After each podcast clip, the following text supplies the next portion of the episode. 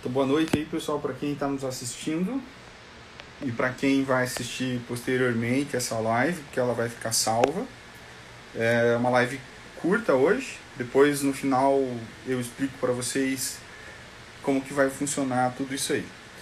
Mas a nossa ideia aqui é basicamente uma prestação de contas uh, do que nós fizemos nesse início de mandato, acho bem importante algumas coisas que acontecem uh, no início do mandato que as pessoas talvez não fiquem sabendo, principalmente em relação aí à eleição para a presidência da Câmara.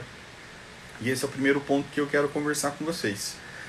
Nos últimos dois anos aí, né, de 2000, 2019, é, 2018 e 2020, 2019 e 2020, eu estive vice-presidente da Câmara de Vereadores e na eleição agora para os próximos dois anos, 2021 e 2022, eu permaneci como vice-presidente. O presidente atual, quem ganhou a eleição foi o Eugênio Zanona, já era nosso presidente. Tivemos mudança apenas na primeira secretaria e na segunda secretaria. Então, a primeira secretária da Câmara agora é a Carolina Mascarenhas e o segundo secretário é o vereador Cleverson Dalprá. Então, tivemos essas duas mudanças é, na mesa diretiva, na mesa diretora da Câmara. É, e, e qual a razão disso? Vejam, nós temos uma Câmara muito mais transparente do que era no passado. A nossa prestação de contas é uma prestação de contas que uh, tem funcionado. Fazia muito tempo que as contas da Câmara não eram aprovadas é, é, sem uma ressalva, ou às vezes até com aplicação de multas. Então, a, a prestação de, de, contas de 2019 foi uma prestação que foi aprovada por unanimidade no Tribunal de Contas. Né? A de 2020 vai para aprovação esse ano.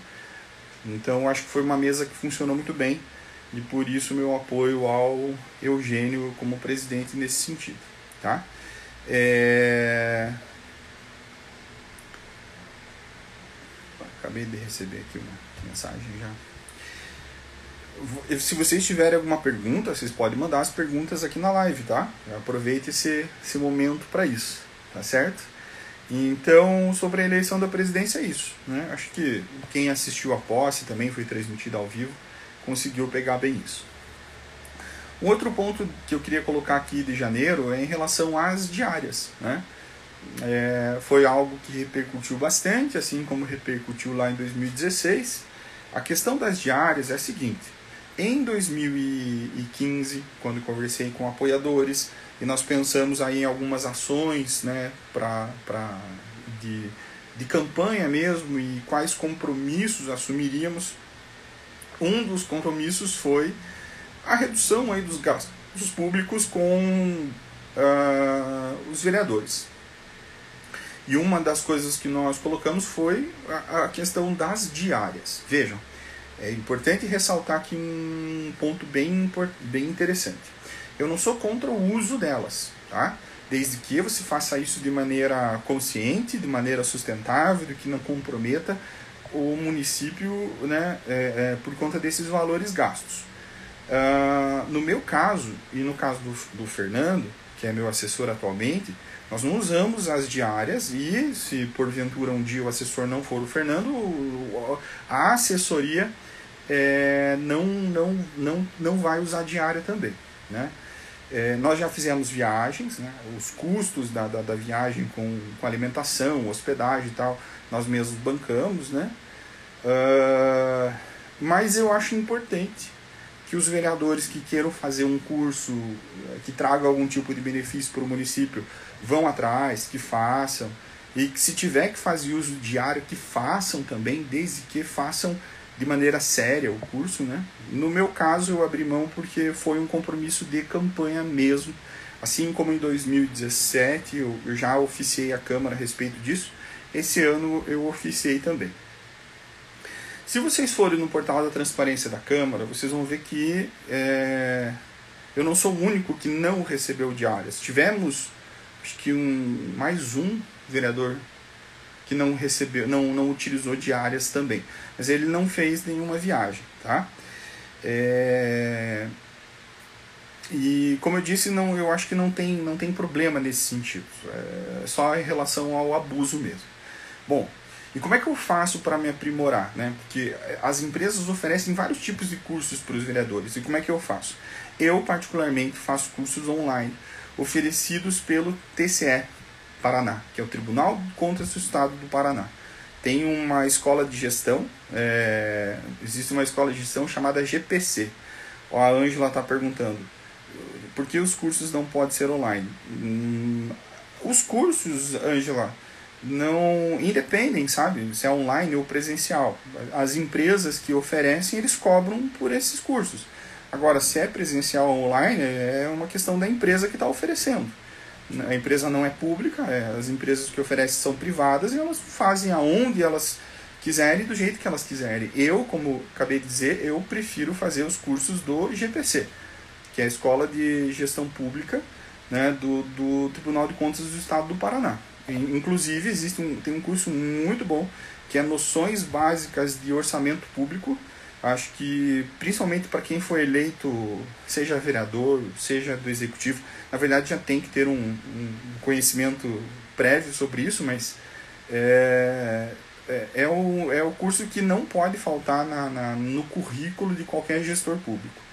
É, inclusive, estou refazendo esse curso né, com novas, novas informações ali. É, é, e qualquer pessoa pode fazer, não só, não só vereador ou gestor público, qualquer cidadão pode é, é utilizar o, o, esse site do Tribunal de Contas e fazer esses cursos aí. Tá certo? Eu falei que ia ser rápido, mas eu sempre estou. O vereador Caio eu, eu não estou acompanhando o Instagram aqui, mas Caio, obrigado por acompanhar aí. Um grande abraço. É, vereador é, eleito pela primeira vez em Quatro Barras. Fiquei bem feliz. Nos conhecemos aí do futebol, né, Caio? E conte conosco aí para qualquer coisa que precisar. Né? Vamos marcar aí uma conversa nossa para alinharmos algumas coisas aí. Beleza? É... Ó, tem mais uma pergunta aqui no Facebook, é isso que eu gosto, né? É tipo aula, o professor gosta disso, o professor gosta de ir conversando. ah, o palestrante. Pode a Câmara contratar o palestrante para os parlamentares, até mesmo para o cidadão. Embora a Ângela tenha, eu acho que foi uma afirmação, né? É, é, pode sim, claro que pode. Às vezes sai mais caro, tem que tomar cuidado com isso. Às vezes trazer um palestrante para a Câmara, Depende de onde, que ele, de onde ele vem, depende do currículo. Às vezes sai mais caro do que mandar os vereadores né, para fazer o curso. Mas pode também. Poderia pergunta em voz alta que o pessoal. Ah, tá. Pergunta, ó. Eu, eu, acho que é uma afirmação. Pode a Câmara contratar o palestrante para os parlamentares e até mesmo para o cidadão? É, isso pode. Tem que tomar cuidado com os valores, né? mas eu acho muito mais eficiente a escola de gestão pública do Tribunal de Contas do Estado do Paraná. Eles são é, são lei, né, a, respeito desses assuntos aí. E tem curso para tudo lá. Desde a, a, questão das licitações é muito importante, gestão de um modo geral. Então, para quem, quem quer um curso de qualidade, vai lá. Pessoal, outra coisa é, aqui importante é, a respeito do nosso trabalho. Esse mês, né, nós nos dedicamos a alguns requerimentos, ofícios, projetos de lei e tal. É, eu quero destacar três pontos aqui.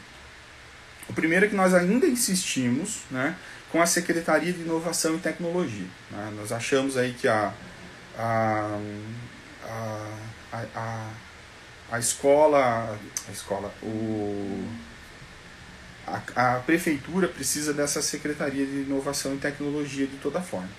Porque é através da Secretaria de Inovação e Tecnologia que nós vamos uh, reunir informações e tomar algumas decisões que são importantes. E a gestão pública mundial, ela tem eh, seguido um caminho bem, bem interessante, que é o caminho da autogestão. E é nisso que nós vamos nos basear. Eu não vou dar muitos detalhes aqui da autogestão, porque talvez nós façamos um vídeo, uma live só sobre isso. Mas a autogestão é o que tem acontecido em grandes empresas do mundo. Você não tem mais a, a figura do, do chefe, a figura do líder, aquele cara que ganha mais, aquele cara que decide pelos outros. Então você tem os departamentos onde todo mundo toma as decisões. É, falando uma língua um pouco mais técnica, é você sair daquele modelo autocrático, né, da autocracia, onde você tem um único indivíduo tomando as decisões importantes, e você parte para um lado mais democrático, onde a, a, as decisões são tomadas por um grupo de pessoas. Né? E isso tem, tem demonstrado que deu certo. Historicamente, isso começou quando algumas empresas começaram a não ter mais dinheiro para pagar o, os chefes, né? E aí saíram desse modelo de, de autocracia para o modelo democrático, onde todo mundo tomava decisão. Mas as empresas que fizeram isso, uma, uma boa parte funcionou. Isso tem vindo muito para a gestão pública e nós vamos insistir bastante nisso. A Ângela aqui fez mais um agora com um comentário e, e uma pergunta. Acima foi uma afirmação, beleza? Agora uma pergunta. O portal da transparência está com problemas da Câmara? O site está sendo modificado? Olha, Ângela, eu vou verificar para você. Mas até onde eu estava. Eu sempre acompanho lá, estava é, funcionando. Mas eu vou dar uma olhadinha para você. Hã? Não tá. O Fernando acabou de falar que não tá. Vou verificar por que, que não tá. Mas deve ser alguma alguma atualização. alguma atualização lá no sistema, tá? É, outra coisa que acho que funcionou bastante e que eu vou reivindicar novamente é que o cursinho pré-vestibular gratuito continue funcionando no município. Acho que isso foi ainda mais agora nesse período de pandemia, né? Foram atendidos muitos alunos das escolas públicas do município, é, né, dos terceiros anos, e eu acho que o, o resultado a longo e médio prazo é um resultado muito interessante. Então eu vou insistir nesse cursinho pré-vestibular gratuito, com algumas modificações por conta da pandemia, mas é, é, isso não pode faltar aí na, na, nossa, na nossa cidade. Os, alunos que fizeram os relatos, nós conversamos com eles, eles são extremamente gratos, né? E a coisa funcionou, tá certo? É, um, eu acho importante falar isso, embora vá para a votação, e só para atualizar vocês, as, as sessões da Câmara elas retornam agora em meados de fevereiro, é, muito provavelmente sem público presente, mas as nossas sessões são filmadas e transmitidas no Facebook, todo mundo sabe disso.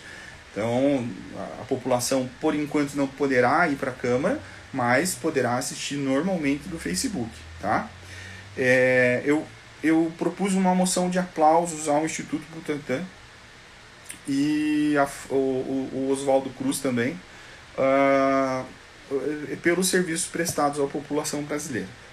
Nós temos um problema muito grande em relação à vacina, e aí aqui não vou discutir se você quer tomar vacina ou não, todo mundo já sabe minha opinião sobre isso, já deixei claro aqui no Facebook, e, e não vou entrar nesse, nesse mérito porque eu acho que nem, nem vale a pena.